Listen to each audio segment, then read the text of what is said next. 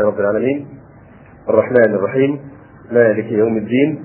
والعاقبة للمتقين. ولا عدوان إلا على الظالمين. وأشهد أن لا إله إلا الله وحده لا شريك له. وأشهد أن محمدا عبده ورسوله.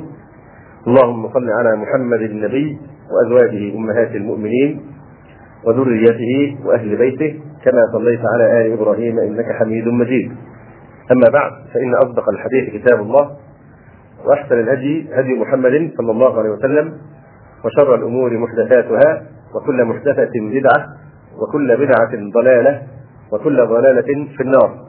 ثم أما بعد فقد شرعنا منذ فترة في الكلام عن عن مجالات علو الهمة. ويتبقى من هذه المجالات مجالان. الأول علو همة السلف ومن تبعه من الخلف. في مجال الجهاد في سبيل الله تبارك وتعالى. ثم علو الهمة في البحث عن الحق. ويتبقى بعد ذلك الكلام في يعني حال الأمة عند سقوط الهمة ثم الكلام على الأسباب الارتقاء بالهمة وأسباب انحطاط الهمم. فيما يتعلق بعلو الهمة في الجهاد في سبيل الله تبارك وتعالى نحن نعلم أن الرعيل الأول من صفوة المسلمين قد علموا حين يعني حينما رباهم رسول الله صلى الله عليه وسلم تعلموا منه صلى الله عليه وسلم أن في الجهاد فضلا لا يضاهى وخيرا لا يتناهى. وأيقنوا أن الجنة تحت ظلال السيوف وأن الري الأعظم في شرب كؤوس الحتوف فشمروا للجهاد عن ساق الاجتهاد. ونفروا إلى ذوي الكفر والعناد من شتى أصناف العباد. وجهزوا الجيوش والسرايا وبذلوا في سبيل الله العطايا وأقرضوا الأموال لمن يضاعفها ويزكيها. ودفعوا سلع النفوس من غير مماطله لمشتريها. وضربوا الكافرين فوق الأعناق واستعذبوا من المنية مر المذاق. وباعوا الحياة الفانية بالعيش الباق. ونشروا أعلام الإسلام في الآفاق فمن ثم كان في الإشارة إلى بعض مناقبهم وحسن بلائهم ما عساه يوقظ الهمم الرقد وينهض العزم المقعد. ومن لم ومن لم تروه الإشارة فكتب التراجم وبالذات تراجم الصحابة رضي الله تعالى عنهم الفاتحين مبسوطة فيها أخبار هؤلاء العظماء كان إمامهم الأوحد ورائدهم الأول في ذلك الباب باب الجهاد. كما هو رائدهم في كل باب من أبواب الخير خير من وطئ الحصى رسول الله صلى الله عليه وآله وسلم. قال الله تعالى لقد كان لكم في رسول الله أسوة حسنة لمن كان يرجو الله واليوم الآخر وذكر الله كثيرا. ولا شك أن رسول الله صلى الله عليه وآله وسلم كان أعلى البشر همة على الإطلاق. لأنه حاز من الكمال البشري أعلى قمه في كل وصف من صفات الكمال البشري.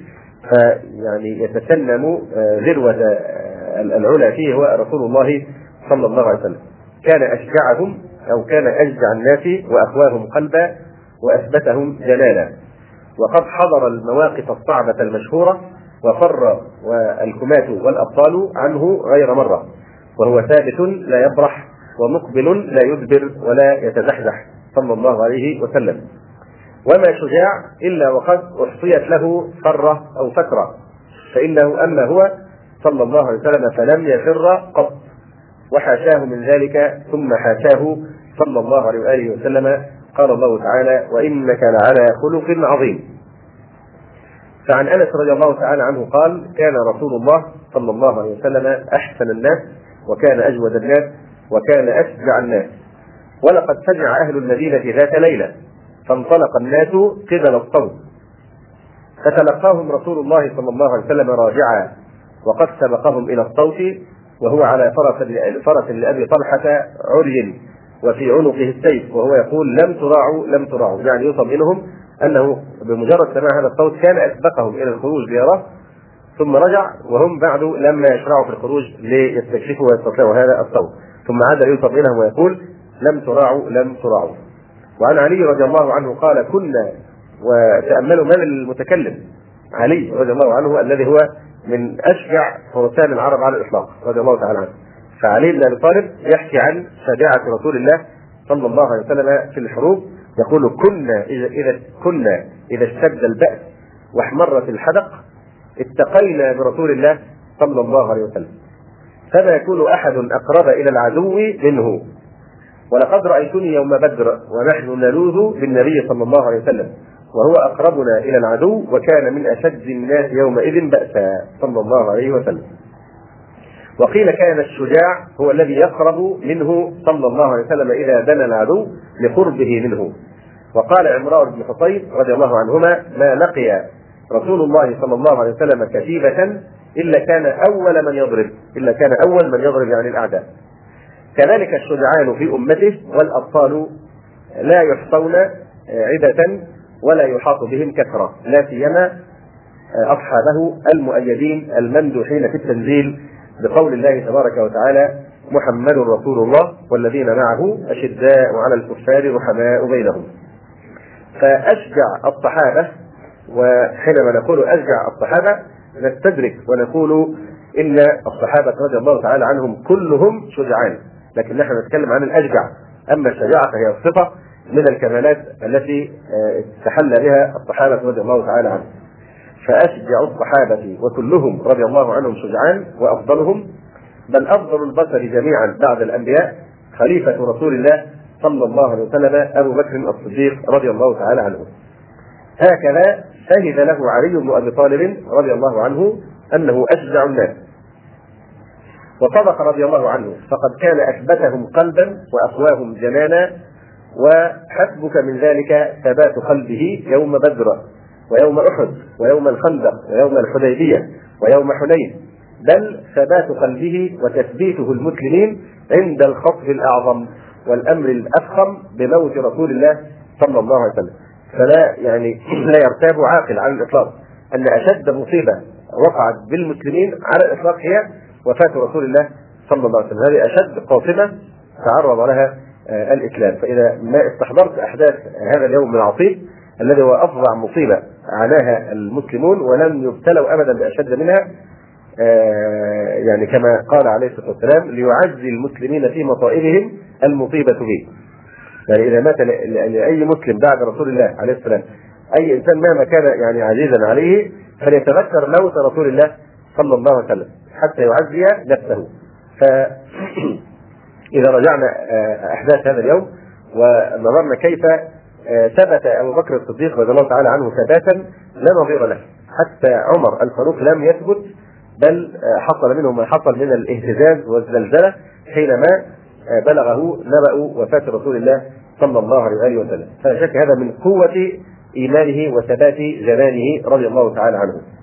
كذا عزمه في قتال من ارتد حينئذ. فتلك الشجاعة التي تضاءلت لها فرسان الأمم والهمة التي تنازلت لها أعالي الهمم. منهم الفاروق ناصر الدين أمير المؤمنين عمر بن الخطاب رضي الله تعالى عنه الذي بلغ من الشجاعة والهمة الكبرى أقصى الغايات وأعلى النهايات. والأخبار في قوته في الدين وشدته على المشركين كثيرة مشهورة.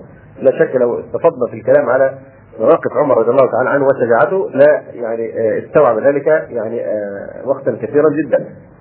وهذا الليث الحصار والغيث المدرار ومفرق كتائب المشركين والآتي من أنواع الشجاعة بما أوجب تحير المتحيرين أمير المؤمنين علي بن أبي طالب رضي الله تعالى عنه. كان درعه صدرا لا ظهر له. يعني الدرع يكون له صدر وأيضا ما يحمي الظهر. فكان درعه صدرا وليس له ظهر. فقيل له ألا تخاف أن تؤتى من قبل ظهرك؟ يعني ينصحون أن يتخذ درعا أيضا على ظهره حتى إذا ما جاء واحد من الأعداء من ظهره يعني لا يتمكن من أن يجرحه أو يطعنه أو يصيبه. فقيل له ألا تخاف أن تؤتى من قبل ظهرك؟ فقال علي رضي الله عنه إن أمكنت عدوي من ظهري فلا أبقى الله عليه إن أبقى علي. إن أمكنت عدوي من ظهري فلا أبقى الله عليه إن أبقى علي. يعني يعني معناه أنه لا يمكن ابدا أن يمكن عدوا أن يناله من ظهره وإنما وأيضا إشارة إلى أنه لا يفر ابدا ولا يولي الدبر لأن العدو لن يقابل وجهه إلا إذا ولى الدبر. واضح؟ فلذلك يعني هذا من ثقة في أنه لا يولي الدبر أبدا بل يلقاهم دائما بوجهه رضي الله تعالى عنه. وذكر ابن عبد البر في صفته أنه أي علي رضي الله عنه من شدة بأسه وشجاعته. كان إذا أمسك بذراع رجل لم يستطع أن يتنفس. كان علي إذا أمسك بيده بذراع رجل يتوقف الرجل عن التنفس. من شدة الخوف والبأس وقوة قبضة علي رضي الله تعالى عنه. وأخبار شجاعته وعلو همته رضي الله عنه كثيرة مشهورة. ولما استشار النبي صلى الله عليه وسلم أصحابه رضي الله عنهم في القتال في غزوة بدر الكبرى قال له المقداد بن الأسود رضي الله عنه يا رسول الله امض لما أراك الله فنحن معك. والله لا نقول لك كما قال بنو إسرائيل لموسى اذهب أنت وربك فقاتلا إنا هنا قاعدون. ولكن اذهب أنت وربك فقاتلا إنا معكما مقاتلون.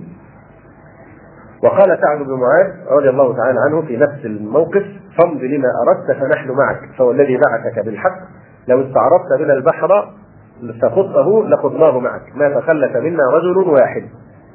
وما نكره أن نلقى عدونا غدا الا لصبر في الحرب صدق عند اللقاء لعل الله يريك ما تقر به عينك فسر على بركة الله. وعن أنس رضي الله عنه قال انطلق رسول الله صلى الله عليه وسلم وأصحابه حتى سبقوا المشركين إلى بدر وجاء المشركون يعني حضروا فقال رسول الله صلى الله عليه وسلم لا يقدمن أحد منكم إلى شيء حتى أكون أنا دونه. فدنا المشركون فقال رسول الله صلى الله عليه وسلم قوموا إلى جنة عرضها السماوات والأرض. قال عمير بن الحمام يا رسول الله جنة عرضها السماوات والأرض قال نعم. قال بخ بخ. وهي كلمة تقال عند الرضا وعند الإعجاب والاستحسان لشيء. قال بخ بخ. قال فقال له رسول الله صلى الله عليه وسلم لا يحملك على قولك بخ بخ؟ قال لا والله إلا رجاء أن أكون من أهلها. قال فإنك من أهلها. فأخرج تمرات من قرنه فجعل يأكل منهن. ثم قال إن أنا حييت حتى آكل تمراتي هذه إنها لحياة طويلة. تأمل يعني آه، هل ينتظر في الدنيا حتى يفرغ من أكل تمرة أو تمرتين أو ثلاثة؟ قال إن هذه تكون حياة طويلة جدا إن بقيت في الدنيا حتى أفرغ من أكل هذه التمرات. فرمى بما كان معه من التمر ثم قاتلهم حتى قتل رضي الله تعالى عنه.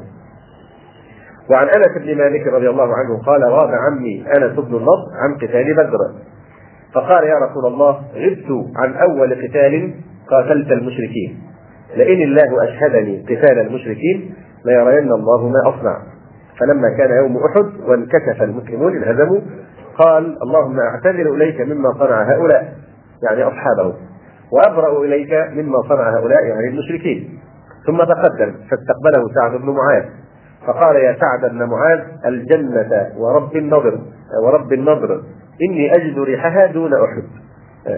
يحلف على أنه يشم رائحة الجنة من جهة جبل أحد. فقال لسعد بن معاذ يا سعد بن معاذ الجنة ورب النضر إني أجد ريحها دون أحد. قال سعد فما استطعت يا رسول الله ما صنعت؟ قال أنس فوجدنا به بضعا وثمانين ضربة بالسيف أو طعنة برمح أو رمية بسهم ووجدناه قد قتل ومثل به المشركون فما عرفه أحد إلا أخته ببنانه.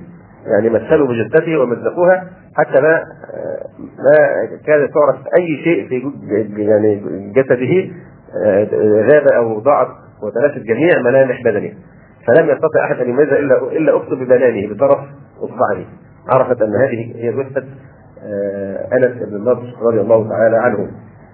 فقال انس كنا نرى أو نظن أن هذه الآية نزلت فيه رضي الله عنه وفي اشباهه من المؤمنين رجال صدقوا ما عاهدوا الله عليه فمنهم من قضى نحبه ومنهم من ينتظر وما بدلوا تبديلا.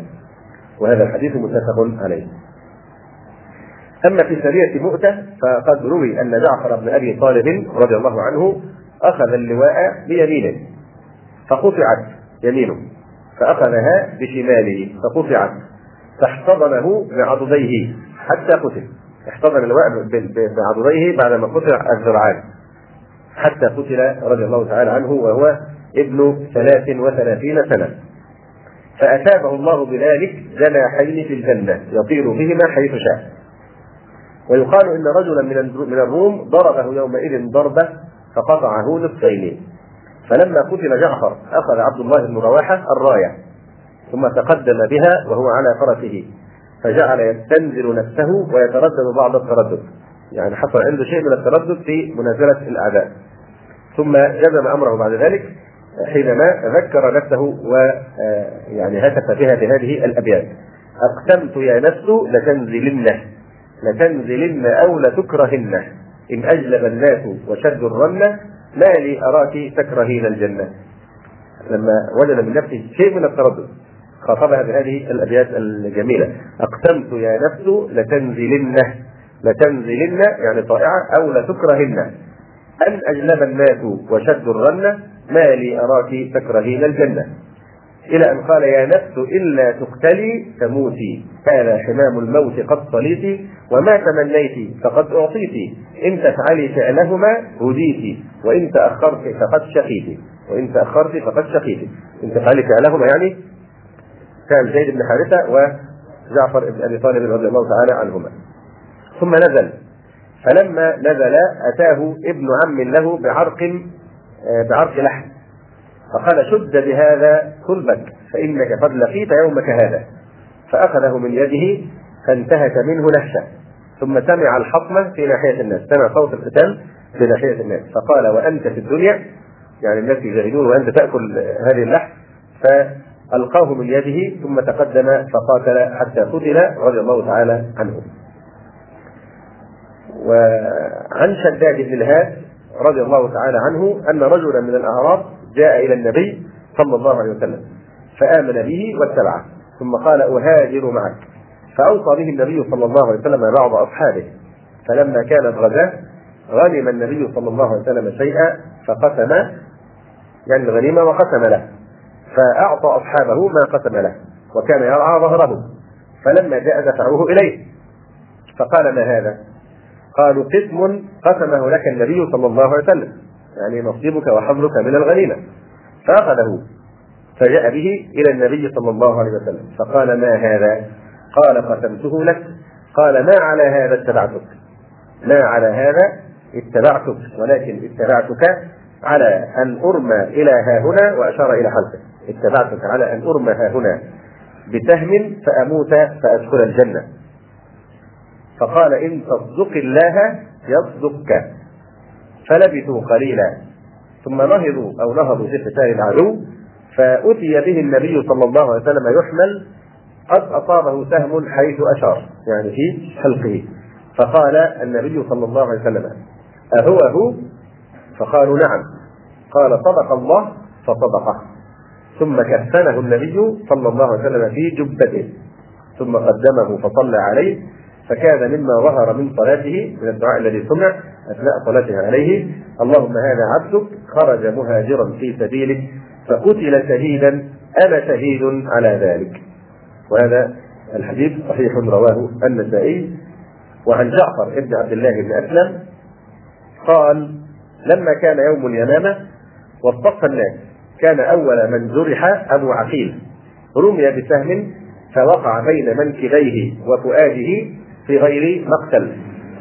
فأخرج أو أخرج السهم ووهن له شقه الأيسر في أول النهار وجر إلى الرحل يعني لما جرح هذا الجرح وحمل إلى المساكن أو الخيام يعني آه وجر إلى الرحل فلما حمي القتال يوم اليمامة وانهزم المسلمون وجاوزوا رحالهم وأبو عقيل واهن من جرحه يتألم من الجرح الذي ينزل.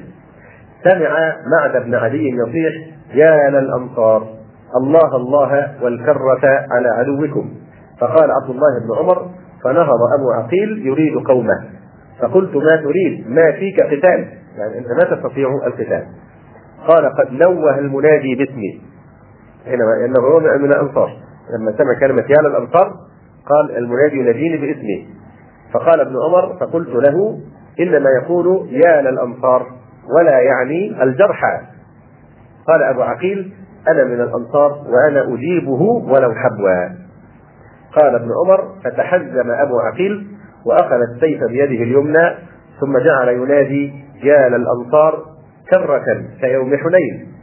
فاجتمعوا رحمكم الله جميعا تقدموا فالمسلمون بريئة دون عدوهم حتى أقحموا عدوهم الحديقة. ظلوا يقاتلونهم حتى أقحموهم في الحديقة فاختلطوا واختلفت السيوف بيننا وبينهم. قال ابن عمر. فنظرت إلى أبي عقيل وقد قطعت يده المجروحة من المنكب فوقعت إلى الأرض. يده انفصلت عن جسده ووقعت آه، إلى الأرض. وبه من الجراح أربعة عشر جرحا. كلها قد خلصت إلى مقتل.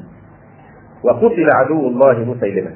قال ابن عمر فوقفت على أبي عقيل وهو صريع بآخر رمق فقلت يا أبا عقيل فقال لبيك بلسان ملتاج يعني آه، بلسان منكسر يعني لمن النصر أو على من الهزيمة. يعني يطمئن عن نتيجة القتال لمن الدبرة. قلت أبشر قد قتل عدو الله فرفع إصبعه إلى السماء يحمد الله ومات يرحمه الله. ومنهم البراء بن مالك أخو أنس بن مالك رضي الله تعالى عنهما فعن ابن سيرين رضي الله عن ابن سيرين رحمه الله أن المسلمين انتهوا إلى حائط فيه رجال من المشركين. فقعد البراء على ترس وقال ارفعوني برماحكم فألقوني إليهم. فألقوه وراء الحائط. قال فأدركوه وقد قتل منهم عشرة. يعني دخل على كل الجيش الأعداء. في داخل الحديقة قذفوه فوق الترس ودخل في أسقطهم وقتل منهم عشرة. وجرح البراء يومئذ بضعا وثمانين جراحة ما بين رمية وضربة. فأقام عليه خالد بن وليد رضي الله عنه شهرا حتى برأ من جراحته رضي الله تعالى عنه. وعن محمد بن ثابت بن قيس بن شماك الأنصاري قال لما انكشف المسلمون يوم اليمامة قال سالم مولى أبي حذيفة ما هكذا كنا نفعل مع رسول الله صلى الله عليه وسلم؟ يعني ما أعجبه آه، قتال أصحابه في ذلك اليوم. فماذا فعل؟ فحفر لنفسه حفرة وقام فيها ومعه راية المهاجرين يومئذ فقاتل حتى قتل يوم اليمامة شهيدا سنة اثنتي عشرة. وعن أنس بن مالك رضي الله عنه قال مررت يوم اليمامة بثابت بن قيس بن شماس وهو يتحنط معنى يتحنط يعني يضع الحنوط اللي هو الطيب طيب نوع من الطيب مخصوص للموتى. يحنط به الموتى يعني يوضع يدهن به الموتى. فيعني يتحنط يعني يتطيب بهذا الطيب وكان كان السلف يفعلون ذلك؟ إذا خرجوا للجهاد لتوطين النفوس على الموت وتصميم العزم على نيل الشهادة في سبيل الله تبارك وتعالى. آه، فقلت يا عمي ألا ترى ما يلقى المسلمون وأنت هنا؟ يعني المسلمون في الجهاد والقتال شديد وأنت هنا حينما رأى يتحنط يضع هذا الطين قال فتبسم ثم قال الآن يا ابن أخي فلبس سلاحه وركب فرسه حتى أتى الصف فقال أف لهؤلاء وما يصنعون. وقال العدو أف لهؤلاء وما يعبدون. خلوا عن سبيله يعني أفسحوا الطريق للفرس. حتى أصلى بحرها فحمل فقاتل حتى قتل رضي الله تعالى عنه. وعن عبد الله بن أبي موسى الأشعري رضي الله تعالى عنه قال سمعت أبي وهو بحضرة العدو يقول قال رسول الله صلى الله عليه وسلم إن أبواب الجنة تحت ظلال السيوف فقام رجل رأس الهيئة فقال يا أبا موسى أأنت سمعت رسول الله صلى الله عليه وسلم يقول هذا؟ قال نعم. قال فرجع إلى أصحابه فقال أقرأ عليكم السلام. ثم كسر جفن سيفه الجفن مقصود بالغمد مزق الغمد فألقاه ثم مضى ثم مشى بسيفه إلى العدو فضرب به حتى قتل رضي الله تعالى عنه وهذا سيف الله تعالى وفارس الإسلام وليث المشاهد قائد المجاهدين أبو سليمان خالد بن الوليد رضي الله تعالى عنه وأرضاه. لما حضرته الوفاة قال لقد شهدت مئة زحف أو زهاءها. وها أنا أموت على فراشي كما يموت البعير فلا نامت أعين الجبناء. يعني وأنا مت مع ذلك. شهد أكثر من مئة معركة ومع ذلك ما ها هو يموت الآن على فراشي فيدعو على الجبناء الذين يجبنون عن الجهاد خوفا من الموت ألا يناموا.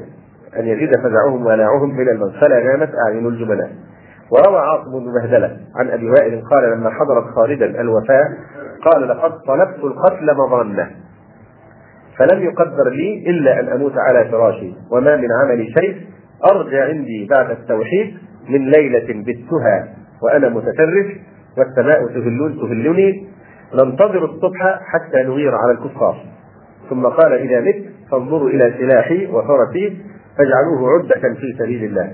فلما توفي خرج عمر على جنازته فذكر قوله ما على آل الوليد أن يسفحن على خالد من دموعهن ما لم يكن نقعا أو لفلقة بلغ بلغ.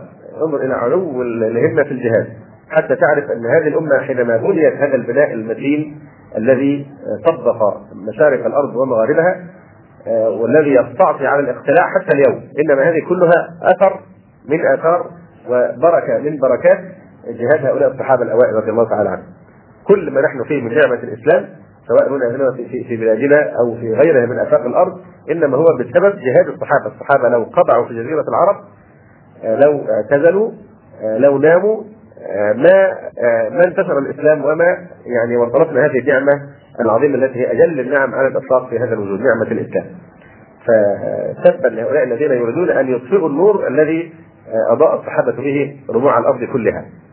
من أعداء الله من العالميين الملحدين وأعداء الدين الذين كل جهدهم الآن أن يطفئوا نور الإسلام وأن يطفئوا نور الله وأن يمحوا ويقتنعوا ويجففوا منابع الإسلام جفف الله الدم في عنقهم أجمعين.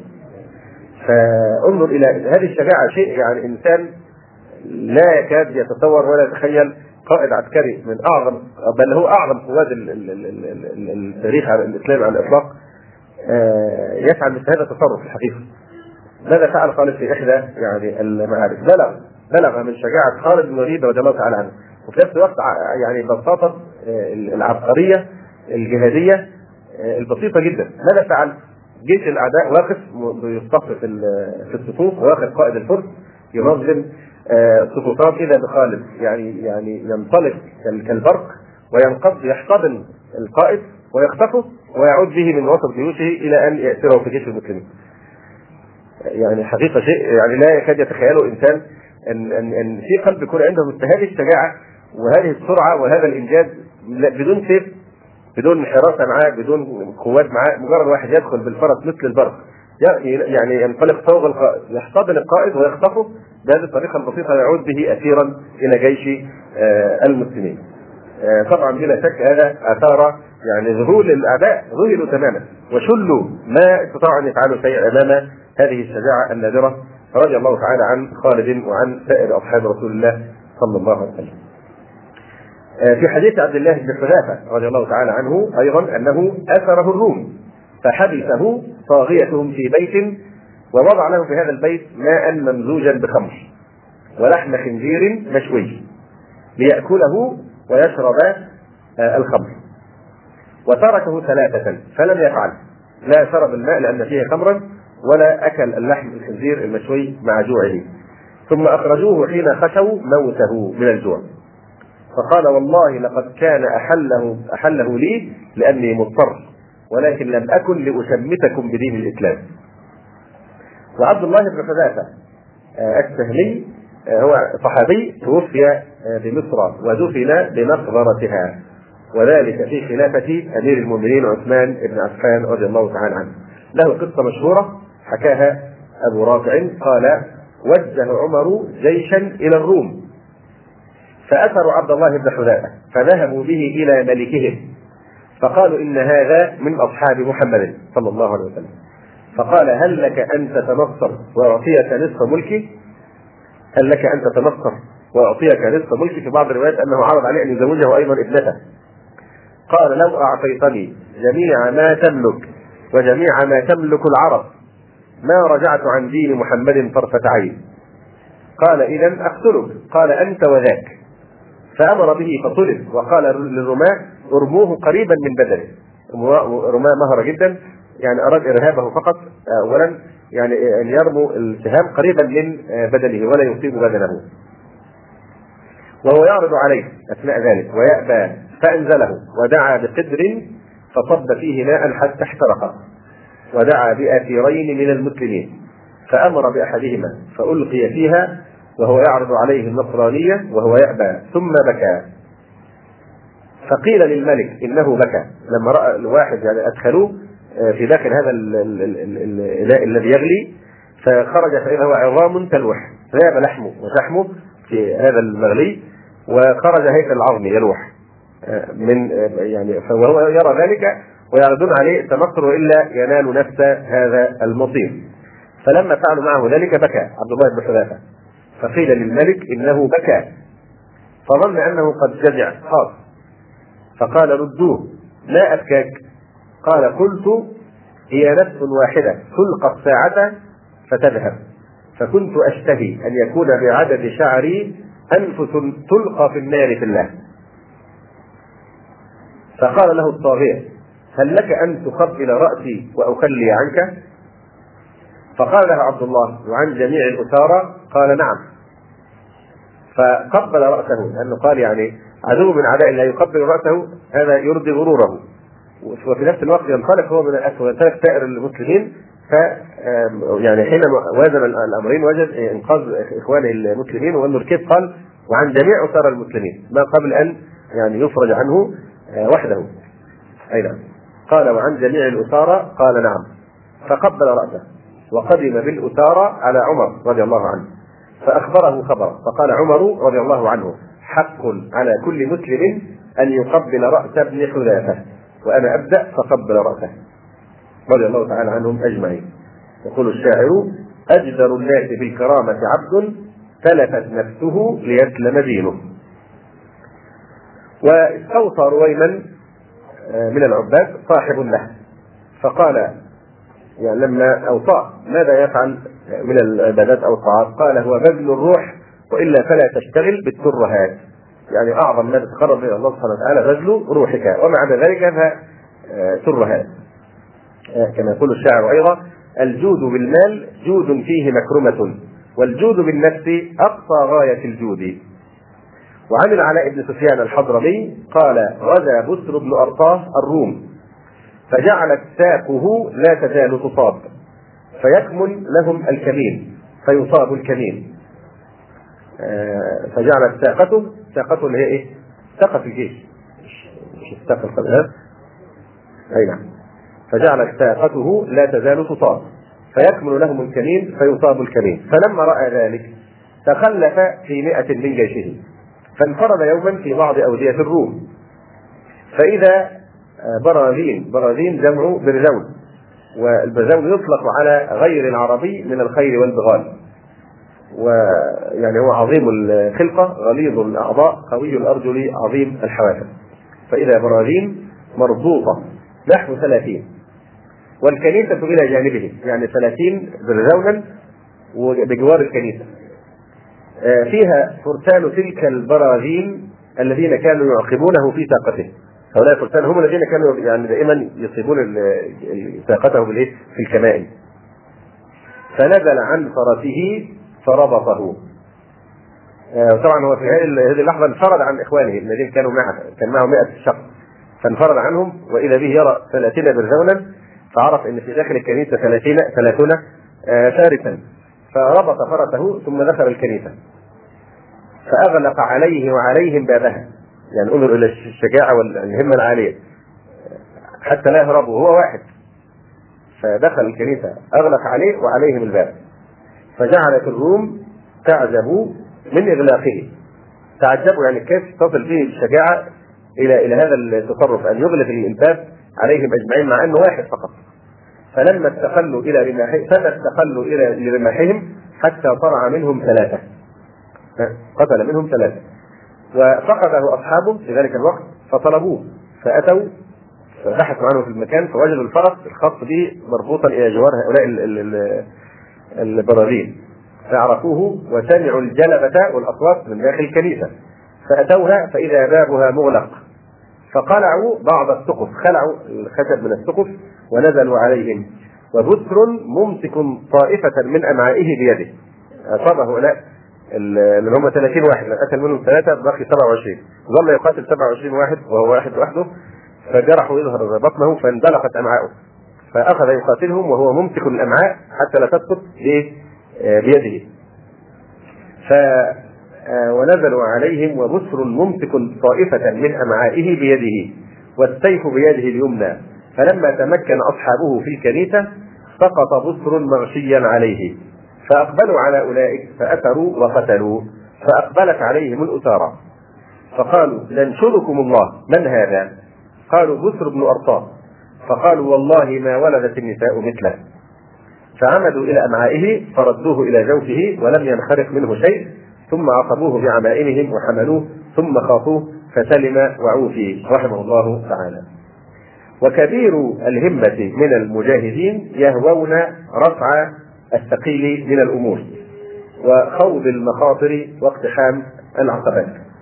كأولئك النخعيين آه الذين تسبقوا على الاستشهاد في معركة القادسية. قال واحد منهم أتينا القادسية فقتل منا كثير من النخعيين ومن سائر الناس قليل. فسئل عمر عن ذلك فقال إن النخع ولوا عظم الأمر وحدهم يعني هم الذين تجردوا للجهاد في هذه الواقعة. ورفع ورفع الله سبحانه وتعالى الحرج عن المعذورين. فقال عز من قائل ليس على الضعفاء ولا على المرضى ولا على الذين لا يجدون ما ينفقون حرج إذا نصحوا لله ورسوله. وقال تعالى ليس على الأعمى حرج ولا على الأعرج حرج ولا على المريض حرج. فعذر الحق سبحانه وتعالى أصحاب الأعذار. لكن ما صبر في القلوب. الأبدان معذورة لكن القلوب لا تصبر ولا تتعاطى الرخصة. فخرج ابن أم مكتوم إلى أحد وطلب أن يعطى اللواء مع أنه أعمى فأخذه مصعب بن عمير. فجاء رجل من الكفار فضرب يده التي فيها اللواء فقطعها فأمسكه باليد الأخرى فضرب اليد الأخرى فأمسكه بصدره وقرأ وما محمد إلا رسول قد خلت من قبله الرسل. هذه عزائم القوم والحق يقول ليس على الأعمى حرج وهو في الأول. يعني هو من هؤلاء المعذورين. ولا على الأعرج حرج. عمرو ابن الجموح من قباء الأنصار أعرج وكان في أول الجيش. قال له الرسول صلى الله عليه وسلم إن الله قد عذرك. فقال والله لأحشرن بعرجتي هذه في الجنة. وقال عبد الله بن مسعود رضي الله عنه ولقد كان الرجل يؤتى به يهادى بين رجلين حتى يقام في الصف. وكر الفرس كرة على غرة. فرجع المسلمين متحركين للقتال أو متحيزين إلى فئة. أن يجوز الفرار إذا كان إلى فئة. يعني الفرار الأخذ الكر والفر أثناء القتال إذا كان يعني يفر الإمام العدو حتى يعني يدور عليه من جهة أخرى مثلا أو يعود إلى كتيبة المسلمين مثلا يتزود منها ثم يعود. في هذه الحالة هذا ليس من الفرار المذموم. واضح. فالمسلمون لما بوغتوا وفوجئوا بهذه الحملة من الكفار رجعوا وتفكروا حتى يرتبوا أنفسهم ويعودوا للقتال. فطاردهم هؤلاء المشركون الفرس فلم يستطيعوا أن يعني يأخذوا منهم أحد إلا أضعف الناس سيرا. أضعفهم اللي هو كان في الانسحاب أو التكاثر أقلهم أو أخفهم سرعه فاختطفوه اسيرا وعادوا به. انظر الآن أضعف واحد في الجيش الإسلامي. كيف كان مفهوم الجهاد في سبيل الله في حسه هذا هو الأضعف الذي لم يستطع الجري ومن ثم اسر فانظر هذا الحوار الذي يكشف مستوى النضج والوعي والفهم لحقيقة رسالته في هذه الحالة قال له رستم قائد جيش الفرس ما جاء بكم وما تطلبون. فقال له هذا المسلم جئنا نطلب موعود الله. قال وما موعود الله؟ قال أرضكم ودياركم أرضكم ودياركم وأبناؤكم إن أبيتم أن تسلموا. قال فإن قتلتم قبل ذلك. قال في موعود الله أن من قتل منا أدخله الله الجنة. وأنجز لمن بقي منا وعده فنحن على يقين. قال قد وضعنا إذا في أيديكم. يعني إذا كان كده يعني سواء أنتم قتلتم لكم الجنة أو تعيشوا فتتحقق لكم وعد النصر وأنتم على يقين. إذا نحن قد وضعنا إذا في أيديكم. فقال له المسلم ويحك يا رستم إن أعمالكم وضعتكم فأسلمكم الله بها فلا يغرنك ما ترى من حولك فإنك لست تحارب الإنس وإنما تحارب قضاء الله وقدره ونحن قضاء الله وقدره. هذا الرجل اللي هو أضعف واحد في جيش المسلمين انظر كيف فهمه لغايته في الجهاد. أوجد خالد بن الوليد وأبلغ حين وصف جنود الإسلام وهو يخاطب الفرس. قد أتيتكم بأقوام هم أحرص على الموت منكم على الحياة. هذا باختصار شديد. وهذا ما يعرفه كل أعداء الإسلام في شتى الأعصار والأزمان. هذا التابعي الجليل أبو وائل شقيق ابن سلمة الأسدي رحمه الله. آه والذي كان نتاج تربية الأربعة الراشدين يعني التلميذ الأربعة الخلفاء الراشدين وابن مسعود وسعد بن أبي وقاص وغيرهم رضي الله تعالى عنهم. عاف التجارات والبيوت. عاف التجارات والبيوت لانشغاله بالجهاد لم يكن له بيت يسكن فيه ولم يشتغل في تجارة وما كان يعرف أي شيء عن هذه الأشياء. عاف التجارات والبيوت وبنى له في الكوفة حصنا صغيرا. حجم هذا الحصن يسعه هو وفرس وفرسه وسلاحه فقط. مساحة الحصن الذي اتخذه فقط تحتمل جسده أن ينام والفرس والسلاح فقط. وبقي طول عمره متحفزا للجهاد يخرج للجهاد ويعود إلى هذا الحصن حتى لم يعد يعرف موازين السوق التي يتعامل بها الناس. ما كان يعرف الموازين التي يتعامل بها الناس. يعني مثلا لو كان بالكيلو ما يعرفش الكيلو ولا نصف كيلو ولا ربع كيلو ما يعرف هذه الأشياء ولا سمع بها لأنه لم يمارس هذه الأشياء ابدا وإنما عاش كل حياته هكذا من الجهاد وإلى الجهاد. وكان إذا خلا ينشج ينشج يعني يبكي بصوت وتوجع من خشية الله سبحانه وتعالى. ولو جعل له الدنيا على أن يفعل ذلك وأحد يراه لم يفعل. وكان له خص يكون فيه هو وفرسه فإذا غزا نقضه وإذا رجع بداه فهكذا كانوا يعني يمضون نحو غايتهم الكبرى لا يلتفتون إلى الوراء ويقول أحدهم غير وجل ولا آسف وأراني أسمو بسعيي ووعيي عن جزاء من معدن الأرض بختي. حسب نفسي من الجزاء شعوري أنني في الإله أبذل نفسي. وأراني أسمو بسعيي ووعي يعني يسمو تعالى عن أن يكون هدفه من الجهاد في سبيل الله عن جزاء من معدن الأرض بختي. ذهب أو فضة أو مال. حسب نفسي من الجزاء شعوري أنني في الإله أبذل نفسي.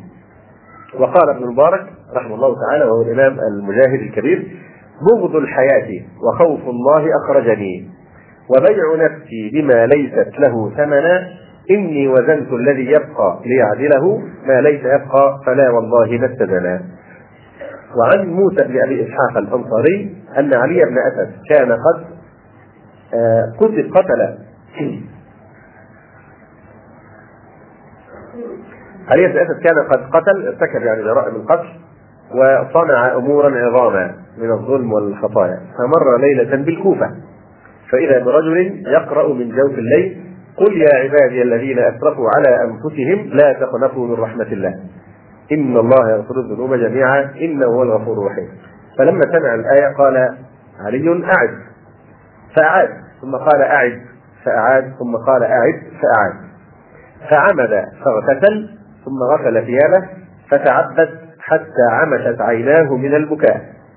وصارت ركبتاه كركبتي البعير. فغزا البحر غزا في البحر. فلقي الروم فقرنوا مراكبهم بمراكب العدو. اقتربت المراكب حتى اقترنت جدا مع مراكب العدو. قال علي لا أطلب الجنة بعد اليوم أبدا. لا أطلب الجنة بعد اليوم ابدا. يعني لن أطلبها أي يوم ثاني. اليوم أطلب الجنة. الآن في هذه الفرصة لا أضيعها. هذا معنى قوله لا أطلب الجنة بعد اليوم يعني لأني لا أعيش بعد اليوم. بل أطلب الشهادة الآن وهي توصلني إلى الجنة. فقال علي لا أطلب الجنة بعد اليوم ابدا. فاقتحم بنفسه في سفائنهم دخل في سفائنهم وحده. فما زال يضربهم وينحازوا طبعا ينحازوا كلهم في جانب واحد. ويضربهم وينحازوا ويضربهم وينحازوا حتى مالوا في شق واحد. فانكفأت عليهم السفينة فغرق وعليه درع الحديد رحمه الله تعالى. ويروى أن العلاء بن الحضرمي وقف على شاطئ المحيط الأطلسي وخاض في مياهه بفرسه. قائلا والله أيها البحر. المحيط الأطلسي الآن. والله أيها البحر لو أعلم أن وراءك أرضا لخذتك وفتحتها بإذن الله. يقول لو كنت أعلم أن وراءك ارضا لخذتها في سبيل الله تبارك وتعالى. انظر الهمه يعني بلوغ غاية الإمكان. غاية الإمكان. هذا أقصى ما استطاع أن يصل إليه. فحتى هو حتى يمعن في التعبير عن هذا الإصرار خاض في البحر أيضا خطوات. لكن إلى اي إلى أي مدى؟ هو لا يعرف أن هناك ارضا وراء هذا البحر وفي عام ثلاث وثلاثة وستين وأربعمائة من الهجرة سار ملك ملك الروم أرمنوس إلى بلاد المسلمين. بمئتي ألف مقاتل على أقل تقدير للمؤرخين. 200 ألف مقاتل. آه، كان هذا الجيش الذي سار به ملك الروم يضم آه، يعني عددا كان جيشا كثيفا يضم أخلاصا من الروم والفرنجة والروس والصرب والأرمن والمشناق آه، واتخذ طريقه إلى العراق. قبل أن ينصرف من من أوروبا أقطع مطارقته الأرض حتى بغداد. قال إن الأرض من من المكان الذي هو فيه. إلى بغداد كلها وزعها على البطارقه أنت تملك كذا وأنت تحكم كذا إلى آخره فجعل إقطاعات لهم كأنه ضامن أنه إيه سيستولي على هذه الأرض كلها. فأقطع بطارقته الأرض حتى بغداد. وعين له نائبا على بغداد قبل أن يسير. محافظ بغداد عينه كمان إن هو الذي سيلي بغداد. واستوصى نائبه بالخليفة خيرا. قال هذا النائب يعني آه، ارفق بهذا الشيخ فإنه صاحبنا اللي هو خليفة المسلمين. وقد عزم أرمنوس أن يبيد الإسلام وأهله. وإذا انتهى من العراق وخراسان مال على الشام وأهله ميلة واحدة فأباد المسلمين فيها أيضا. خرج أرمانوس من القسطنطينية متجها نحو الشرق فوصل إلى ملاذ كرد في شرقي تركيا اليوم. على مقربة من بحيرة وان وأتى الخبر إلى ألب أرسلان السلطان السلجوقي وهو في أذربيجان وقد عاد من حلب فلم يتمكن من جمع الجند لبعده عن مقر حكمه ولقرب العدو منه فسار بمن معه. وهم خمسة عشر ألفا يعني خمسة عشر ألفا يواجهون كم؟ 200 ألف. 200 ألف. أي نعم. فما وجد حلا سوى أن يسير متوكلا على الله سبحانه وتعالى للقاء هذا العدو. وقال إنني أقاتل محتسبا صابرا فإن سلمت فنعمة من الله تعالى. وإن كانت الشهادة فإن ابني ملك شاه ولي عهدي. وجد في السير وأرسل مقدمته أمامه فالتقت عند مدينة خلاص بمقدمة الروس وكان عددهم عشرة آلاف.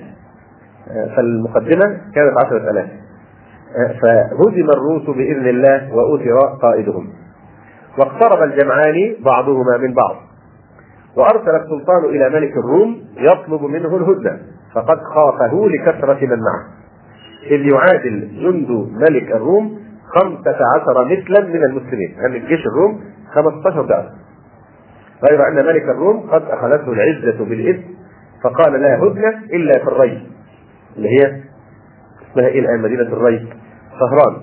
طهران هي الري ولم يدر أنه يقدم قومه إلى الهاوية. فتأثر السلطان من هذا الرد المتغطرس حينما قال له لا هدنه إلا في الري يعني بعد ما نستولي على الأراضي من القسطنطينيه إلى الري طهران. فتأثر الرد السلطان من هذا الرد المتغطرس فاستشار إمام جنده أبا نصر محمد بن عبد الملك البخاري فأجابه إنك تقاتل عن دين وعد الله بنصره وإظهاره على سائر الأديان.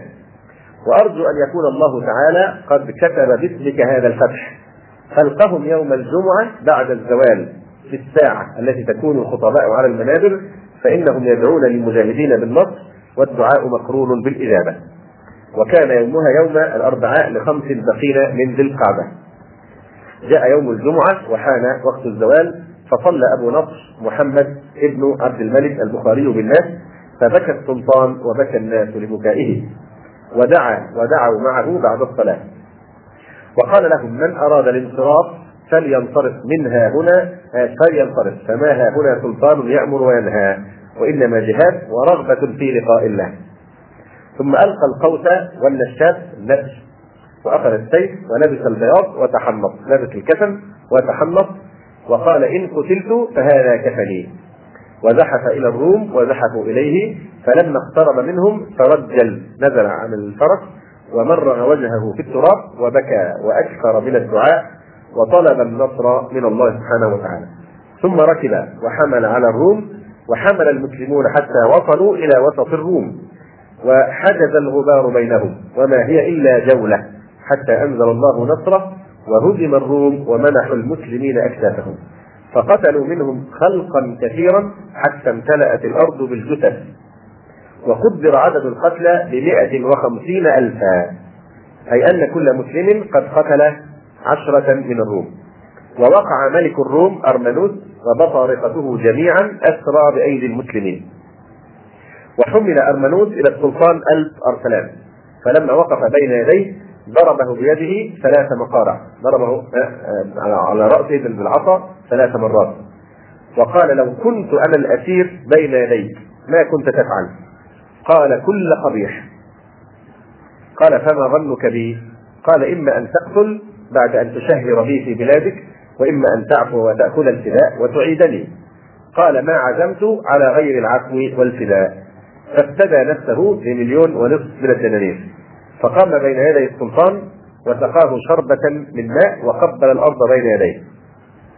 وقد ترك له السلطان عشرة آلاف دينار ليتجهز بها وأطلق معه جماعة من البطارقة الأسرى ومن علو همة السلطان المنصور أبي يوسف يعقوب ابن السلطان يوسف ابن السلطان عبد المؤمن بن علي المغربي المراكشي الظاهري أنه كتب إليه الأدفنش يهدده. الأدفنش يظهر يعني القائد أو حاكم آه، الكفار. آه، والله تعالى في منطقة الأندلس اسبانيا فكتب إليه الأدفنش يهدده ويعنفه ويطلب منه بعض البلاد. ويقول وأنت تماطل نفسك وتقدم رجلا وتؤخر أخرى فما أدري. هذا الكافر يقول لهذا المسلم.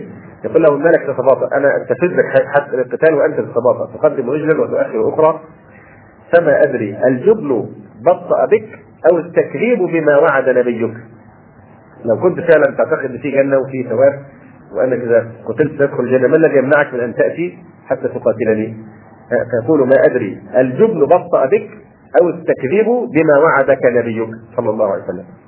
فلما قرأ الكتاب تنمر وغضب ومزقه وكتب على رقعة منه بعدما مزقه ارجع إليهم فلنأتينهم بجنود لا قبل لهم بها ولنخرجنهم منها أذلة وهم صاغرون. الجواب ما ترى لا ما تسمع.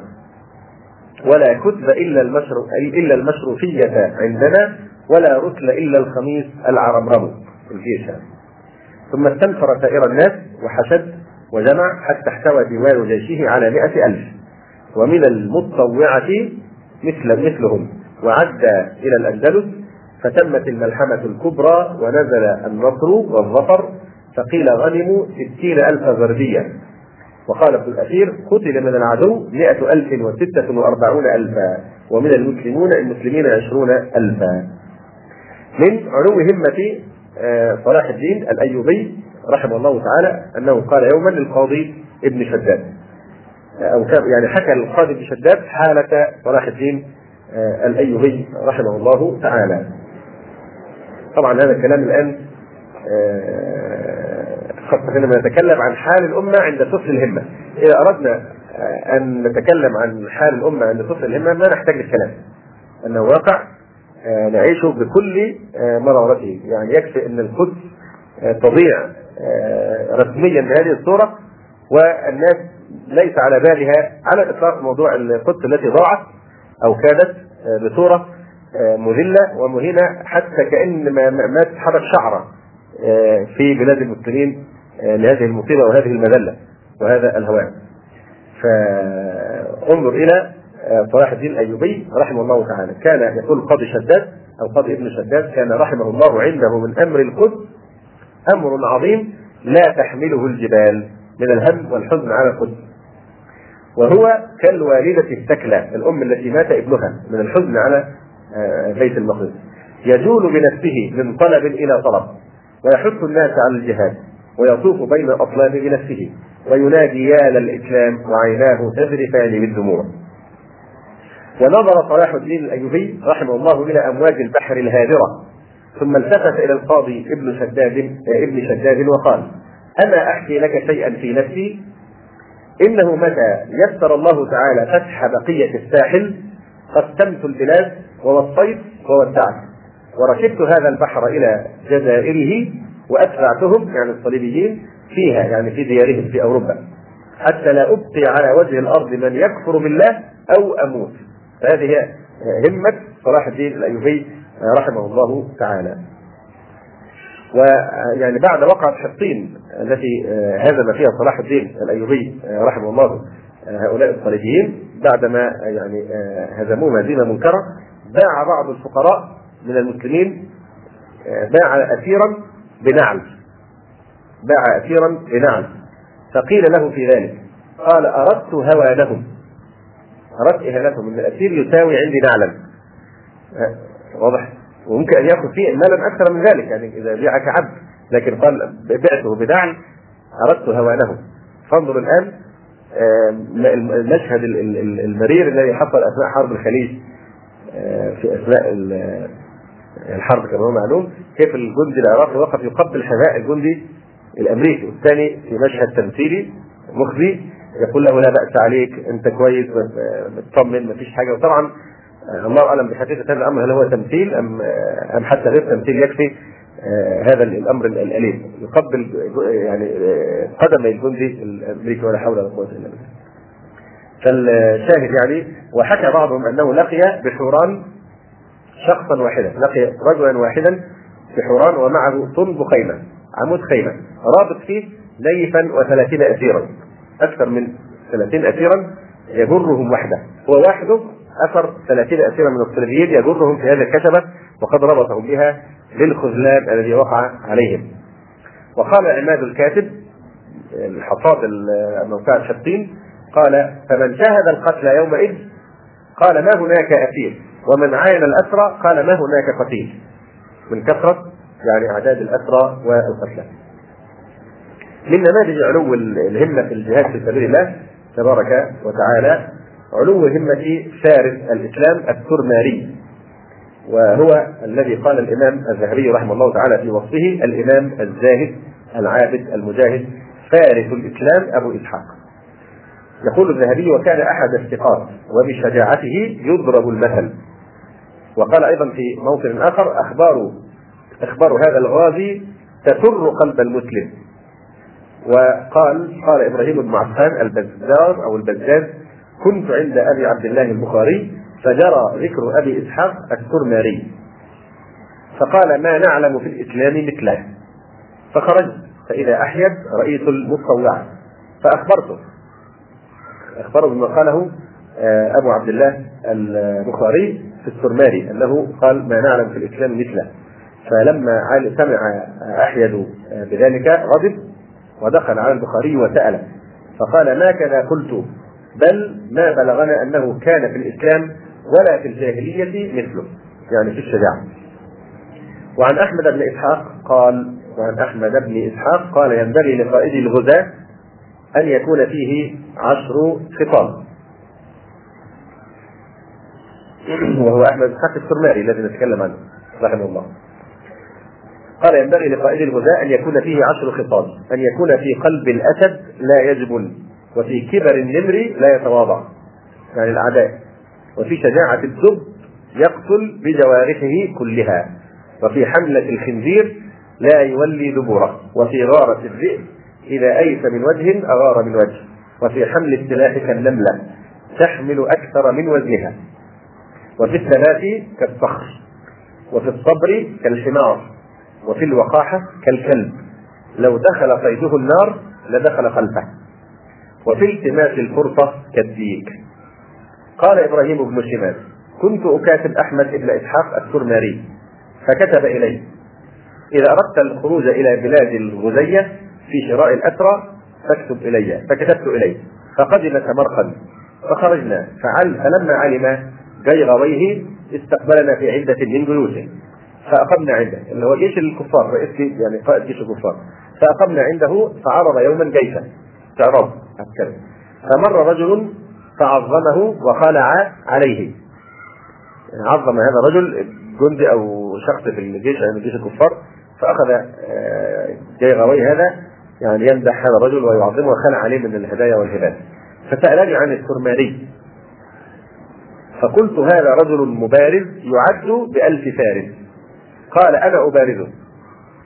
فسكت. فقال غيغويه ما يقول هذا. قلت يقول كذا وكذا. قال لعله سكران لا يشعر. ولكن غدا نرجع يعني لعل صاحبك السماري يقول أنا أبارزه. سكران لا يدري ما يقول. لكن غدا نركب فلما كان الغد ركبوا فركب السرماري معه عمود في كمه. خبأ عمودا في جيبه في كمه. فقام بإزاء المبارز. هذا الشخص الذي هو مقدم عندهم ومجاهد كبير أو يعني مقاتل آه، قوي عندهم. فقصده يعني وقف أمامه أولا فقصده فهرب أحمد حتى بعده من الجيش.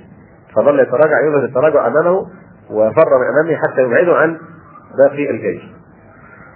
آه، فهرب أحمد حتى بعده من الجيش ثم كر. وضربه بالعمود فقتله. وتبع إبراهيم ابن آه، شماس لأنه كان سبق سبقه فلحقه وعلم غويه فجهز في طلبه خمسين فارسا نقاوه. يعني آه، لما علم أنه قتل هذا الفارس جهز له كما يقول الإمام الذهبي جهز له في طلبه خمسين فارسا نقاوة. فأدركوه فثبت تحت تل مختفيا. ثبت تحت تل من الرمال مختفيا حتى مروا كلهم واحدا بعد واحد. وجعل يضرب بعموده من ورائهم إلى أن قتل تسعة وأربعين من الوراء. وأمسك واحدا قطع أنفه وأذنيه وأطلقه ليخبر حتى يرجع ويخبر بما حدث لأنه شاهد يعني. ثم بعد عامين توفي أحمد وذهب ابن شماس في الفداء. فقال له بيغويه من ذاك الذي قتل فرساننا؟ قال ذاك أحمد الترماري قال فلم لم تحمله معك؟ يعني هذه المرة لماذا لم تحضره معك؟ قلت توفي ففك في وجهي ضربه في وجهه وقال لو أعلمتني أنه هو لكنت أعطيته خمسمائة برزون وعشرة آلاف شاة وعن عن عبيد الله ابن واصل قال سمعت أحمد الترماري يقول وأخرج سيفه فقال أعلم يقينا أني قتلت به ألف تركي وإن عشت قتلت به ألفا أخرى. ولولا خوف أن يكون بدعة لأمرت أن يدفن معي. لولا خوف أن يكون انظر يعني إيه؟ اتباع ووصية في أدق الأشياء. ولولا خوف أن يكون بدعة لأوصى أن يدفن سيفه آه، معه في قبره فمع أن هذا السيف استعمله في الجهاد. فيا عجبا ممن يوصي أن يدفن معه العود في قبره آلة الموسيقى ومثل هذا الكلام الذي يفعله هؤلاء المخذولون. وعن محمود بن سهل الكاتب قال كانوا في بعض الحروب يحاصرون مكانا ورئيس العدو قاعد على صفة يعني على غلة وعلى بهو واسع وسقف عالي فرمى السرماري سهما فغرزه في الصفة. يعني انظر كيف وهو من بعيد يرى آه، هذا القائد جالس في هذا هذه الأبهة وهذا السقف آه، وهذا البهو فأراد أن يستدرجه. ماذا فعل؟ في أول سهم ضربه ثبت السهم في في عمود من أعمدة هذا البهم فغرزه في الصفة. ماذا فعل؟ فأومأ الرئيس لينزعه. فرماه بسهم آخر خاط يده ثبت يده أصاب يده فثبتها أيضا في الختمه فتطاول الكافر لينزعه آه، من يده. فرماه بسهم ثالث في نحره فانهزم العدو وكان الفتح. وعن عمران بن محمد المطوعي قال سمعت أبي يقول كان عمود السرماري ثمانية عشر منا والمن آه، رطلان فلما شاخ جعله اثني عشر منا وكان يقاتل بالعمود رحمه الله تعالى. من هؤلاء الأبطال أيضا آه، اللؤلؤ العادلي كان يلقب بالحاجب. يقول الذهبي من أبطال الإسلام. وهو كان المندوب لحرب فرنج الكرك الذين ساروا لأخذ طيبة. أو فرنج سواهم ساروا في البحر المالح. فسمع آه، لؤلؤ العادري الحاجب رحمه الله تعالى سمع بهذه القافلة أو هذه السرية. سريه من الكفار فرنج الكرك. ساروا عدد منهم آه، سارت قال نحن ذاهبون إلى طيبة إلى المدينة النبوية والعياذ بالله يعني لاستخراج جسد الرسول صلى الله عليه وسلم والعياذ بالله. فسمع بخبرهم. فلم يسر لؤلؤ إلا ومعه قيود بعددهم عد معه عد معه قيود بعدد هؤلاء الذين خرجوا في هذه الحملة. فأدركهم عند الفحلتين فأحاط بهم. فسلموه نفوسهم وحده. فسلموه نفوسهم فقيدهم. وكانوا أكثر من ثلاثمائة مقاتل وأقبل بهم إلى القاهرة فكان يوما مشهودا. آه هذا مجاهد آخر ينتدب نفسه للمهمة الجسيمة ويمضي نحو همته ويلح سائلا مولاه. انظر علو الهمة في الجهاد. يقول فيا ربي إن حانت وفاتي فلا تكن على شرجع يعلى بخضر المصارف ولكن قبري بطن نسر مقيله بجو السماء في نسور عواكف وأمسي شهيدا ساويا في عصابة يصابون في فج من الأرض خائف فوارث من بغداد ألف بينهم تقى الله نزالون عند التزاحف إذا فارقوا دنياهم فارقوا الأذى وصاروا إلى ميعادنا في المصاحف. يقول فيا ربي إن حانت وفاتي فلا تكن على شرجع يعلى بخضر المطارف يعني يقول يا رب إن إن حضرني أجلي وحانت وفاتي فيدعو الله سبحانه وتعالى ألا يموت موتا عاديا كما يموت سائر الناس. فلا تكن وفاتي على شرجع شرجع نعش. لا لا يريد أن يحمل على نعش. انظر الهمة هنا عالية بشيء بدرجة غريبة جدا. يعني يقول إذا كان أتى أجلي فيدعو الله ألا تكون وفاته بحيث يحمل على نعش يعلى بخضر المطارف اللي هي المطارف هي الأطراف يعني الأيدي. علو النعش جسدي وجثتي بعد موتي ترتفع على أيدي الرجال في داخل النعش يقول هذا دنو همة. وهذا ما اقبل أن أموت على فراشي حتى يرفعني الناس بأيديهم واقدمهم على الأرض ما زالوا في الأرض.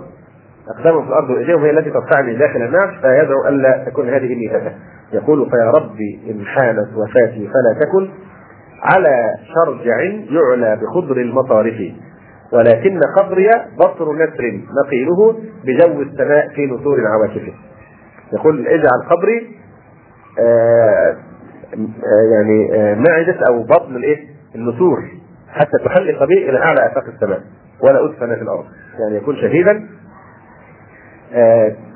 يعني تأكله النسور وتتخطفه النسور حتى تأكله فبالتالي تستقر جثته في داخل هذه النسور التي ترتفع إلى فوق ولا تكون كالإيه؟ كالجثة التي ترتفع ب يعني ترتفع جثته بالنسور إذا أكلتها لا بأيدي الرجال إذا حملوه في النعش. ولكن قبري بطر نسر مقيله بجو السماء في نسور عواكفه. فهو لا يحلق بروحه السامية. في فلك الشموخ فحسب بل ببدنه أيضا. حتى إنهم لا يصلون إليه بحيث الكفار لا يستطيعون أن يصلوا إلى جثته لأنه استقر في بطون النسور. فيراغم الكفار ويغايظهم ميتا كما راغمهم حيا. وهذا بلا شك يعني حري بقول الشاعر علو في الحياة وفي الممات لحق تلك إحدى المكرمات. يبحث عن علو في الحياة وهو حي وأيضا حتى إذا مات يبحث عن علو حتى لا يتمكن الكفار أن ينالوا جثته بل ترتفع إلى آفاق السماء في داخل بطون النفوس. ثم يقول وأمسي شهيدا خاويا في عصابة يصابون في فج من الأرض خائف يعني مطمئن منخفض. فوارث من بغداد أو فوارث من بغداد ألف بينهم تقى الله نزالون عند التزاحف شجعان في مقاتلة الأعداء إذا فارقوا دنياهم بالاستشهاد فارقوا الأذى وصاروا إلى ميعادنا في المصاحف. يعني وهي الجنة التي بشر بها الشهداء. وعن أحمد بن إبراهيم قال نظر يونس إلى قدميه عند موته فبكى. فقيل له ما يبكيك يا أبا عبد الله؟ قال قدماي لم تغبرا في سبيل الله عز وجل. هذا الإمام الجليل عبد الله ابن المبارك رحمه الله تعالى. يعقد مقارنة بين من تخلى للعبادة وبين من آثر الجهاد في سبيل الله تبارك وتعالى في قصيدته إلى عابد الحرمين. الفضيل بن عياض رحمه الله تعالى يقول له يا عابد الحرمين لو أبصرتنا لعلمت أنك في العبادة تلعب. من كان يخضب جيده بدموعه فنحورنا بدمائنا فتخضبوا أو كان يتعب خيله في باطل فخيولنا يوم الكريهة تتعب. ريح العبير لنا ريح العبير لكم ونحن عبيرنا رهج السنابك والغبار الأطيب. السنابك جمع السنبك وهو طرف السيوف يعني طرف الحجر ولقد أتانا من مقال نبينا أو عن مقال نبينا قول صحيح صادق لا يكذب لا يستوي غبار خيل الله في أنف امرئ ودخان نار تلهب. هذا كتاب الله ينطق بيننا ليس الشهيد بميت لا يكذب. أيضا هذا الامام ابن حزم الأندلسي رحمه الله تعالى أيضا يعبر عن علو همته في في الحياة فيقول مناي من الدنيا علوم أبثها وأنشرها في كل باب وحاضر. دعاء إلى القرآن والسنن التي تنافى رجال ذكرها في المحاضر. وألزم أطراف الثغور مجاهدا إذا هيعة سارت فأول نافري لألقى حمامي مقبلا غير مدبر بتمر العوالي والدقاق البواتر كفاحا مع الكفار في حومة الوغى وأكرم موت للفتى قتل كافر. فيا رب لا تجعل حمامي بغيرها ولا تجعلني من قطين المقابر. يعني من سكان المقابر. هذا الإمام الجليل أبو القاسم محمد بن أحمد بن جزي المالكي رحمه الله تعالى توفى سنة 41 و700 من الهجرة. يقول قبل أن يعني يعني يتوفى أو قبل أن يستشهد مباشرة. يقول قصدي المؤمل في جهري وإصراري ومطلبي من إله الواحد الباري. شهادة شهادة في سبيل الله خالصة تمحو ذنوبي وتنجيني من النار. إن المعاصي رجس لا يطهرها إلا الصوارم في أيمان كفاري. فبعد أن أنشد أبيات قال أدعو أو أرجو الله أن يعطيني ما سألته في هذه الأبيات. فأعطاه الله ما تمنى وقتل في نفس اليوم في موقعة طريق مع النصارى بعد أن أبلى في قتالهم بلاء حسنا. رحمه الله وأعلى درجته في الشهداء. فيعني هذه آه، ما تيسر من النماذج من جهاد السلف الصالح رضي الله تعالى عنهم في اعداد هذا الدين وعلو همتهم في هذا الجهاد في سبيل الله. تبارك وتعالى ولولا كما قلنا لولا هذه الهمة العالية لما ذاع الإسلام وشاع في أقطار الأرض بهذه الطريقة وما آه، يعني آه، تنعمنا نحن بهذه النعمة وتشرفنا بهذا الشرف العظيم الذي هو شرف الانتماء إلى دين الحق وإلى أمة آه، التوحيد. بقي الكلام حقيقة في مجال واحد من مجالات علو الهمة وهو علو الهمة في البحث عن الحق. آه، لأنه فيه شيء من الطول نختصر على قصة واحدة هذه الليلة آه، من قصص العلو الهمة في البحث عن الحق ونكمل إن شاء الله فيما يأتي بإذن الله. آه، فقد حفل التاريخ الإسلامي قديمه وحديثه بنماذج رائعة من المهتدين الذين ارتفعت همتهم في البحث عن الدين الحق. وبذلوا في سبيل ذلك النفس والنفي فصاروا مضرب الأمثال وحجة لله على خلقه أن من انطلق باحثا عن الحق مخلصا لله تعالى فإن الله يهديه إليه ويمن عليه بأعظم نعمة في الوجود نعمة الإسلام. آه، من هذه النماذج بل أشهرها آه، ولعل كثيرا منكم يعرف عن هذه القصة آه، قصة سلمان الفارسي رضي الله تعالى عنه فإنه رضي الله تعالى عنه كان يعني جلس يوما تحت داره المتواضعة في المدائن آه، يعني أحاط به جلساؤه ينصتون لحديثه وقصته في الهداية والبحث عن الحقيقة. آه، روى لهم كيف غادر دين قومه الفرس إلى النصرانية ثم إلى الإسلام وكيف ضحى في سبيل البحث عن الحقيقة الكبرى بثراء أبيه البالغ ورمى نفسه في أحضان الفاقة بحثا عن خلاص عقله وروحه. كيف بيع في سوق الرقيق وهو في طريق بحثه عن الحقيقة. كيف التقى برسول الله صلى الله عليه وسلم وكيف آمن به؟ إنه سلمان الفارسي أو سلمان الخير صاحب رسول الله صلى الله عليه وآله وسلم. يقول وهو يحكي لهم كنت رجلا من أهل أصبهان من قرية يقال لها جي وكان أبي دهقان أرض الدهقان رئيس الإقليم أو رئيس القريه يعني مثل العمدة. وكنت من أحب عباد الله إلي وقد اجتهدت في المجوسيه حتى كنت قاطن النار التي نوقدها ولا نتركها تخبو لأن المجوس المجوسيون المجوسيين الذين يعبدون النار يعني يتركونها تخبأ يعني آه، مشتعلة باستمرار في في مكان العبادة بحيث لا تنطفئ أبدا. فكان هو آه، سلمان الفارسي قاتل النار يعني كان هو القيم على النار وموقدها وكان هو موقدها. آه، يقول وكان لأبي ضيعة أرسلني إليها يوما فخرجت فمررت بكنيسة للنصارى فسمعتهم يصلون فدخلت عليهم لأنظر ماذا ما يصنعون.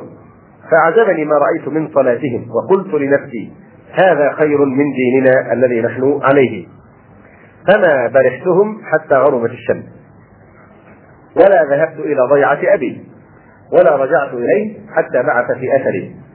وسألت النصارى حين أعجبني أمرهم وصلاتهم عن أصل دينهم. فقالوا في الشام وقلت لأبي حين عدت إليه إني مررت على قوم يصلون في كنيسات لهم فأعجبتني صلاتهم ورأيت أن دينهم خير من ديننا. فحاورني وحاورته ثم جعل في رجلي حديدا وحبسني وأرسلت إلى النصارى أخبرهم أني دخلت دينهم وسألتهم إذا قدم عليهم ركب من الشام ان يخبروني قبل عودتهم إليها لأرحل إلى الشام معهم وقد فعلوا. فحطمت الحديد وخرجت وانطلقت معهم إلى الشام. وهناك سألت عن عالمهم فقيل لي هو الأسقف صاحب الكنيسة. فاتيته وأخبرته خبري. فأقمت معه أخدم وأصلي وأتعلم. وكان هذا الأسقف رجل سوء في دينه إذ كان يجمع الصدقات من الناس ليوزعها ثم يكتنزها لنفسه ثم مات. وجاءوا بآخر فجعلوه مكانه فما رأيت رجلا على دينهم خيرا منه. ولا أعظم رغبة في الآخرة وزهدا في الدنيا ودأبا على العبادة. وأحببته حبا ما علمت أني أحببت احدا مثله قبله.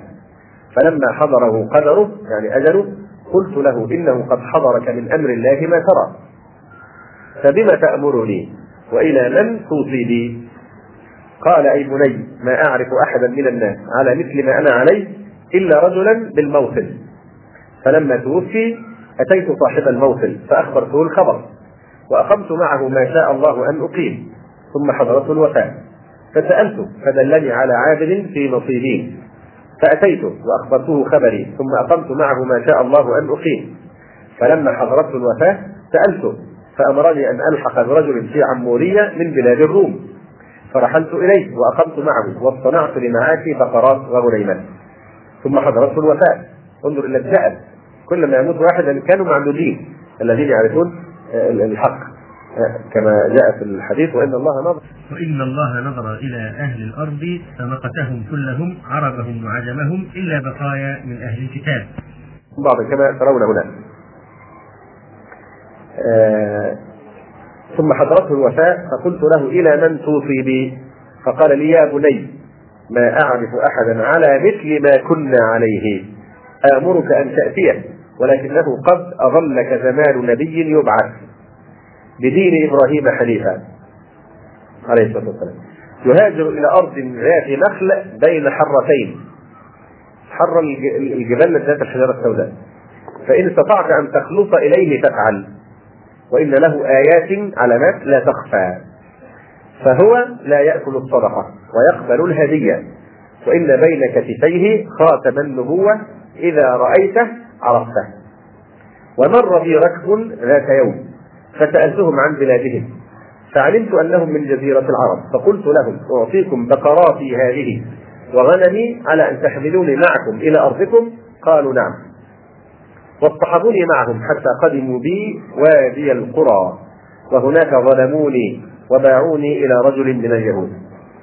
وبصرت بنخل كثير في وادي القرى رأى نخلا كثيرا فطمعت أن تكون هي البلدة التي وصفت لي والتي ستكون مهاجر النبي صلى الله عليه وسلم ولكنها لم تكنها وأقمت عند الرجل الذي اشتراني.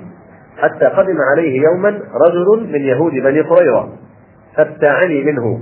ثم خرج لي حتى قدمت المدينة.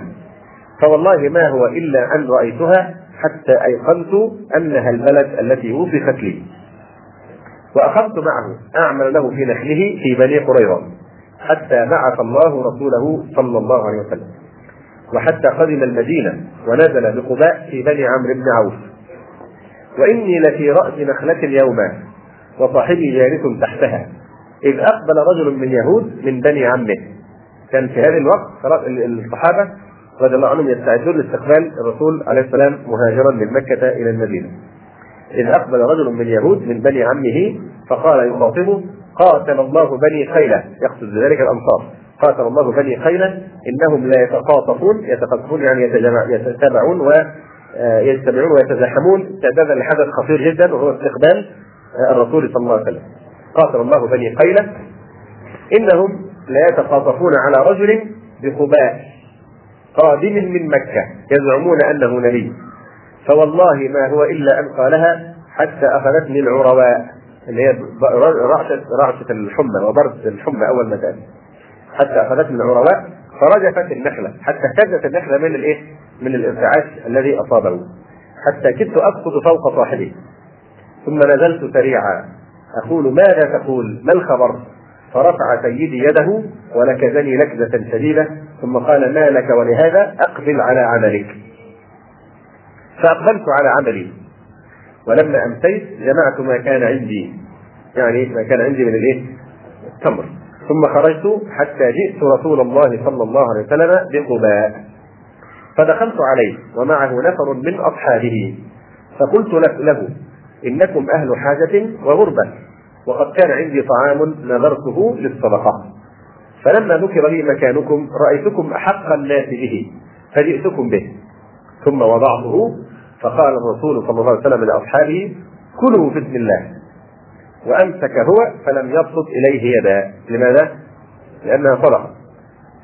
فقلت في نفسي هذه والله واحدة إنه لا يأكل الصدقة. ثم رجعت. وعدت إلى الرسول صلى الله عليه وسلم في الغداء اليوم الثاني. أحمل طعاما. وقلت له صلى الله عليه وسلم إني رأيتك لا تأكل الصدقة. وقد كان عندي شيء أحب أن أكرمك به هدية. ووضعته بين يديه. فقال لأصحابه كلوا بسم الله. وأكل معهم قلت لنفسي هذه والله الثانية. إنه يأكل الهدية. ثم رجعت. فمكثت ما شاء الله ثم أتيته.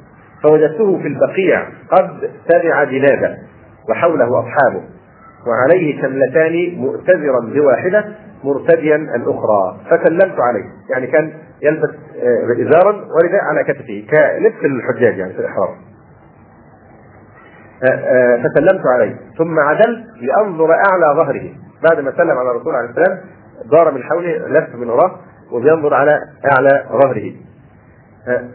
فعرف أني أريد ذلك. فهم الرسول عليه السلام أن سلمان يبحث عن علامة الإيه؟ عن عن خاتم النبوه بين كتفيه. فعرف أني أريد ذلك فألقى بردته عن كاهله. كشف له ظهره صلى الله عليه وآله وسلم. فإذا العلامة بين كتفيه. خاتم النبوة كما وصفه لي صاحبي. فأكببت عليه أقبله وأبكي. ثم دعاني صلى الله عليه وسلم فجلست بين يديه وحدثته حديثي كما أحدثكم الآن. فطبعا من أين عرف آه، ذلك الأسقف عرف ذلك من كتبهم. وحتى الآن ما زالت علامة يعني علامة خاتم النبوة ما زالت حتى الآن موجودة آه، في في التوراة في الإنجيل يعني في كتابهم المسمى بالمقدس رغم التحريف الذي وقع لكن هذه لم تحرف إلى الآن. آه، إن العلامة بين بين كتفيه.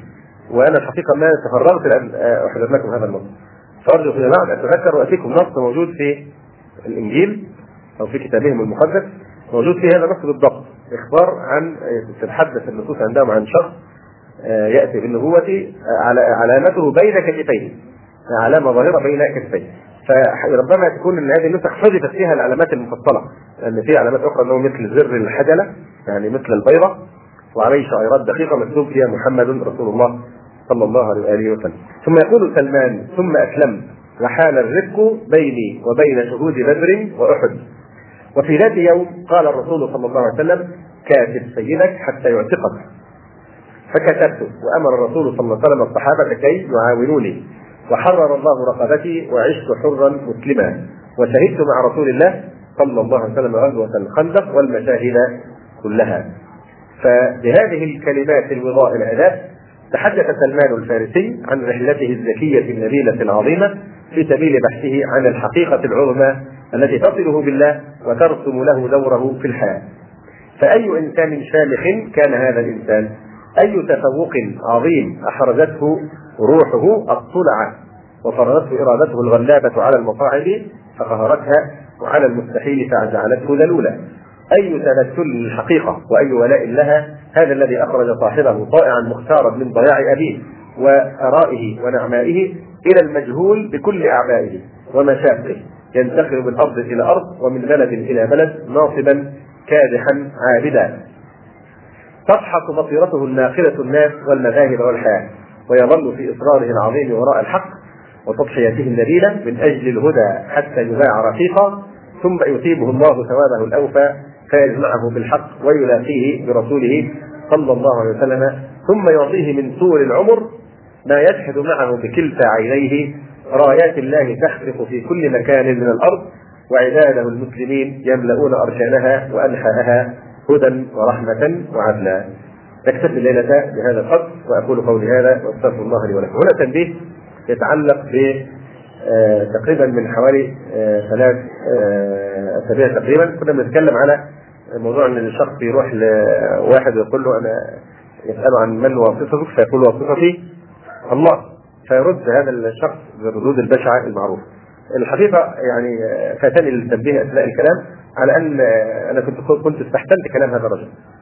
لكن في الحقيقة عند نبهني بعض الإخوة إن حتى هذا التعبير لا يجوز لا يجوز أن يقال إن واسطتي هي الله سبحانه وتعالى لأن الله يعني يتوسل إليه ولا يتوسل به إن الله يتوسل إليه. الله سبحانه وتعالى ليس وسيلة إلى غيره. بمعنى الله لا يكون واسطه نعم. آه إنه لا يستشفع آه يعني لا يستشفع على الله لأحد. لكن يستشفع إلى الله عز وجل كما قال النبي صلى الله عليه وسلم حينما قال بعض الصحابة يا رسول الله إننا نستشفع بك على الله ونستشفع بالله عليك. فغضب من ذلك وبين لهم ذلك. فالشاهد إن هذا التعبير حتى آه غير صحيح. واضح؟ لا يجوز أن تقول إذا قيل لك من واسطه تقول الله. لماذا؟ ان الله ليس واسطه الله ليس وسيلة. إنما الله سبحانه وتعالى يتوسط اليه ويتوسل اليه أولئك الذين يدعون يبتغون إلى ربهم الوسيلة. أيهم أقرب؟ وابتغوا إليه الوسيلة. فلزم التنبيه وجزا الله الإخوة خير الذين نبهونا على آه ذلك. آه نكتفي بهذا القدر. أقول قولي هذا وأستغفر الله لي ولكم. السلام عليكم ورحمة الله وبركاته.